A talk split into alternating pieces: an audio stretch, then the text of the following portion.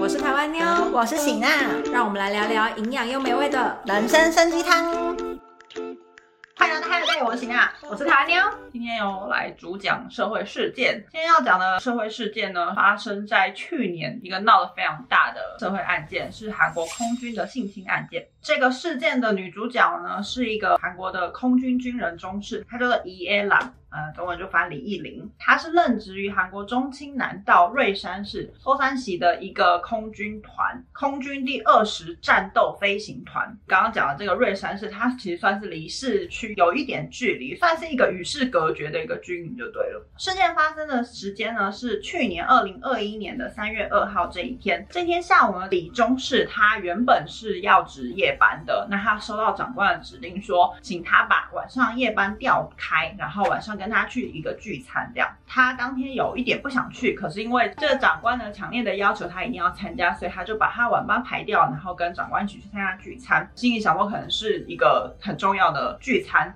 跟其实那个聚餐的时间呢是去年的三月嘛，去年三月其实这个时间韩国还在限制社交的距离，最多可以聚餐的人数是四个人。可是当天呢，其实已经违反这个规定。当天聚餐人数是超过五个人以上的。这个李宗社他抵达现场的时候呢，发现现场除了其他长官之外呢，还有一些长官的朋友。其实那个聚餐是什么嘞？其实就是他们去了一间新开的餐厅。那个餐厅的老板呢，是这个长官的朋友，就是带他去庆祝朋友开业就对了。所以是私人场合，也不是嗯，是私人场合。那这个聚餐结束之后嘞，李宗士呢，他就跟着其他的长官。一起要回到军营，那开车的呢是他的后辈，前座是他的长官，然后他跟另外一个张中士。坐在他旁边，他们四个人在这台车里面一起要回军营。前面的这个长官呢姓卢，那这个卢长官呢他就先下车了。下车之后呢，后面剩下是张中士跟李中士嘛，就两个人坐在后面。结果嘞，在后座的时候，这个张中士呢，他就算是有一点喝醉了，然后就开始对李中士开始上下其手，而且越摸越起劲，就是从胸部摸到下面，然后舌头也伸过来了这样子的状况。这个李中士他当下一定是觉得非常的。不舒服嘛，所以就跟他说，请你不要再这样子了。前座的人，继续开车，就没有要，嗯，没有要，因为后面那是最大长官。最大长官已经先下车了，后面两个是算是平辈的，但是开车是最小的哦，开车是忙开车是小的，所以他没有办法讲任何话。反正他后面两个就在开始上下骑走了之后嘞，那个女生觉得很不舒服，她就跟后备长说，请他先停车，停了车，然后他就说我要走了回军营。他下了车之后嘞，开车的后辈就继续开，开一小段距离之后呢，这个张中士也跟后辈说，请他放他在这边下。这个张中士下车了之后嘞，他就跟着这个李中士的原路，他就继续跟着他走。他们俩呢，其实下车之后有做一个对话，张中士就跟这个李中士说：“就我可能喝醉了，你就当没有这件事情发生好了。”当下呢，这个李中士他其实心里很害怕，因为他们回军营的路上算是一个田园边啊，所以其实没有什么人，对，四下无人。然后那时候已经是晚上十一点半了，所以他只能就先答应他，因为他怕他会对他有什么生命的危险。当下就先跟他说：“好好，就这样吧，喝多了赶快回去。”两个人就回到军营里面了。隔天嘞，李中士他就是很害怕跟很不舒。服跟很气愤，所以他隔天就立刻想要跟长官举发这件事情。先跟这个当天有在现场的这个卢长官说明这件事情，就是当天晚上有发生这样的状况。但是呢，卢长官却回答他说呢，因为当天我们的聚餐算是违反了限聚令，所以你这件事情呢，如果举发到上面的话，我们违反规定，这件事情就会被爆出来，一个爆一个这样子。对，这个卢长官就先叫这个张中师说，你可不可以就放过这件事情，不要再追。究了，而且他居然还这样讲，哎呀，人生嘛都是会经历过这种大大小小的风波，你就让他随风去吧的这种言辞，跟这个李中士讲，这个卢长官呢，他就是这样跟他说嘛，所以他们也没有对这个张中士做任何的处罚，甚至呢也没有把他们两个调离开原本的工作岗位，没有调离蛮扯，嗯，对，这期间呢，李中士他就是不停的想要举发这件事情，跟其他的长官继续举发这件事情，可是没有人要帮他，而且呢。这个期间呢，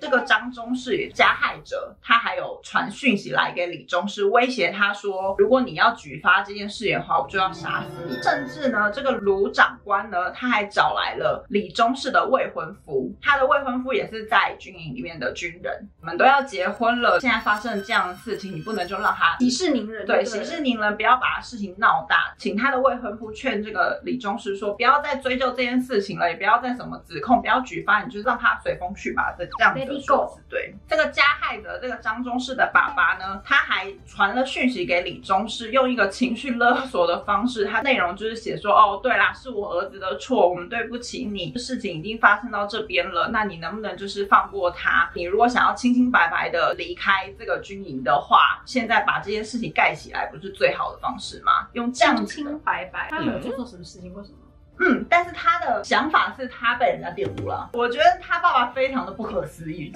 太对啊，他是用荣誉这个喊文字说，你如果想要荣誉的离开这个军营的，是你儿子不荣誉，是不是？对我真的超气的。反正他就是用这样的言辞去，就是情了他，对，情了那个李宗士，叫他不要再举发了。而且呢，这个李宗士他虽然被各方面的诉说、各方面的情绪勒索或者是威胁，但他还是想要举发这件事情，因为他觉得。太不公平跟太不可置信了，怎么会发生这种事情呢？所以他当然在事发之后，他有去精神科要拿诊断报告。诊断报告也后来也有被公布，它上面就是有证实说他有受到性骚扰，跟有受到那个精神压力的迫害，然后有失眠症啊、不安障碍等等，就是因为受到了性骚扰之后的后遗症。报告上面有显示说需要三个月以上的精神科治疗这样子。我们之前不知道有没有做过性骚扰的案子，其实性骚扰的案子，如果加害人是认识的人，他们的痛苦会是 double 的。精神科医生有特别提到这件事情，所以其实这个李忠是他的。精神压力是非常大的。最后呢，就在我刚刚提到说没有人要帮助他，所有的长官都想要息事宁人的状况之下呢，这个领中士他只好自行请调到其他的军营，因为他没有办法再面对这个长中士了，所以他最后就请调到另外一团是十五团的飞行团军营。但是呢，他虽然请调到别的军营，可是别的军营呢，对他还是百般刁难。为什么呢？因为他们军营间、军营间互相就是说，哦，这个女生就是有点想要找麻烦，没有把她当成是一个被害者。这个军人就是一直想要找麻烦，一直想要举发玷污我们的军队等等这样子的言辞去形容这个李忠士。所以他在十五军营里面还是受到各个长官的精神压力嘛？哦，就是被王大的感觉。对对对对对，事件发生刚刚提到是三月嘛？事件过了两个月之后呢，在五月二十一号这一天，是这个李忠是她要跟男朋友去登记结婚的这一天。跟男朋友登记完之后的下午，男朋友去上班了，就去军营上班了，她就自己在家里，她就用手机录下了她所有从那一天开始到今天发生的所有事情，跟她受到多大的迫害等等的这样内容诉说完之后。他就去自杀了，而且他把整个自杀过程都拍起来了，用这个激烈的行为去回应这个事件。对了，因为没有人要帮他，而且呢，他在影片里面也有说到，说他觉得他自己的身体被玷污了，所以他没有办法再继续活下去，他会变这样都是这些加害者的错。这个是整个事件的原委。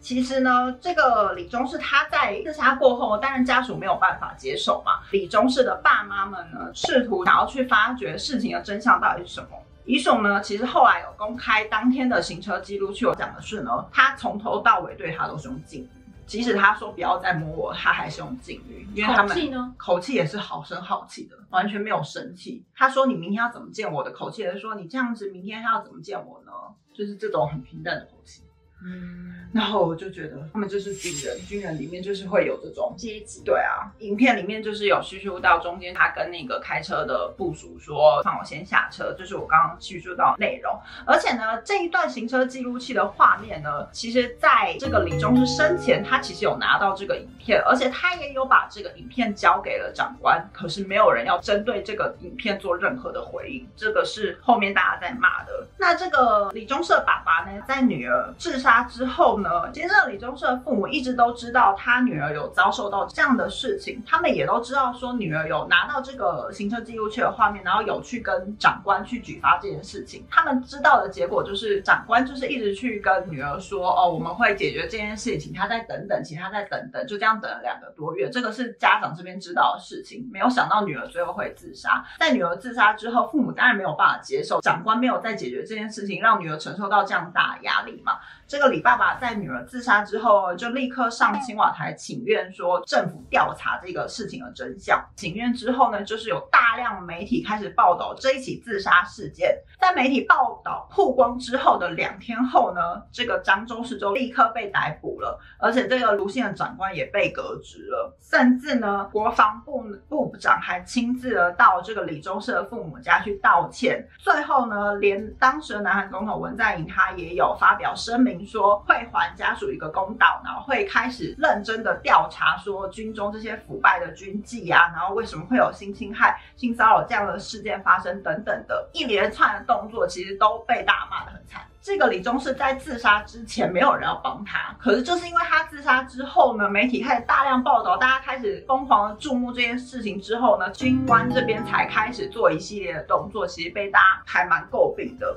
就是会很像之前运动选手，你都没要错，以死明志。对，那最后呢，就是我刚刚讲的，第一的国防部加速审判，因为大家都在关注这件事情呢。最后呢，这个国防部的高等军事法院表示说呢，被害的李忠是因为他在军中没有受到完整的保护，感受到排挤等等的精神迫害，所以才会导致他自杀。可是呢，国防部讲的这一段话，其实被专家骂得很惨，因为他整个调查的方向居然不是去追究这个李宗是他受到的性骚扰，或者是他到底受到怎样的精神迫害，他调查方向居然是他真的是因为受到性骚扰而去自杀的吗？重点抓错所，以重点完全，其实我觉得不是重点抓错，我觉得他们就是故意的，他们就是要规避责任。而且他们就是要污名化对他。对，没错。后来很多节目去访问国防部这边的发言，然后国防部的发言人都说，我们就是到现在还是强烈的表态，就是要去调查说这个李宗士他真的是百分之百是因为受到性骚扰的案件所以才自杀的吗？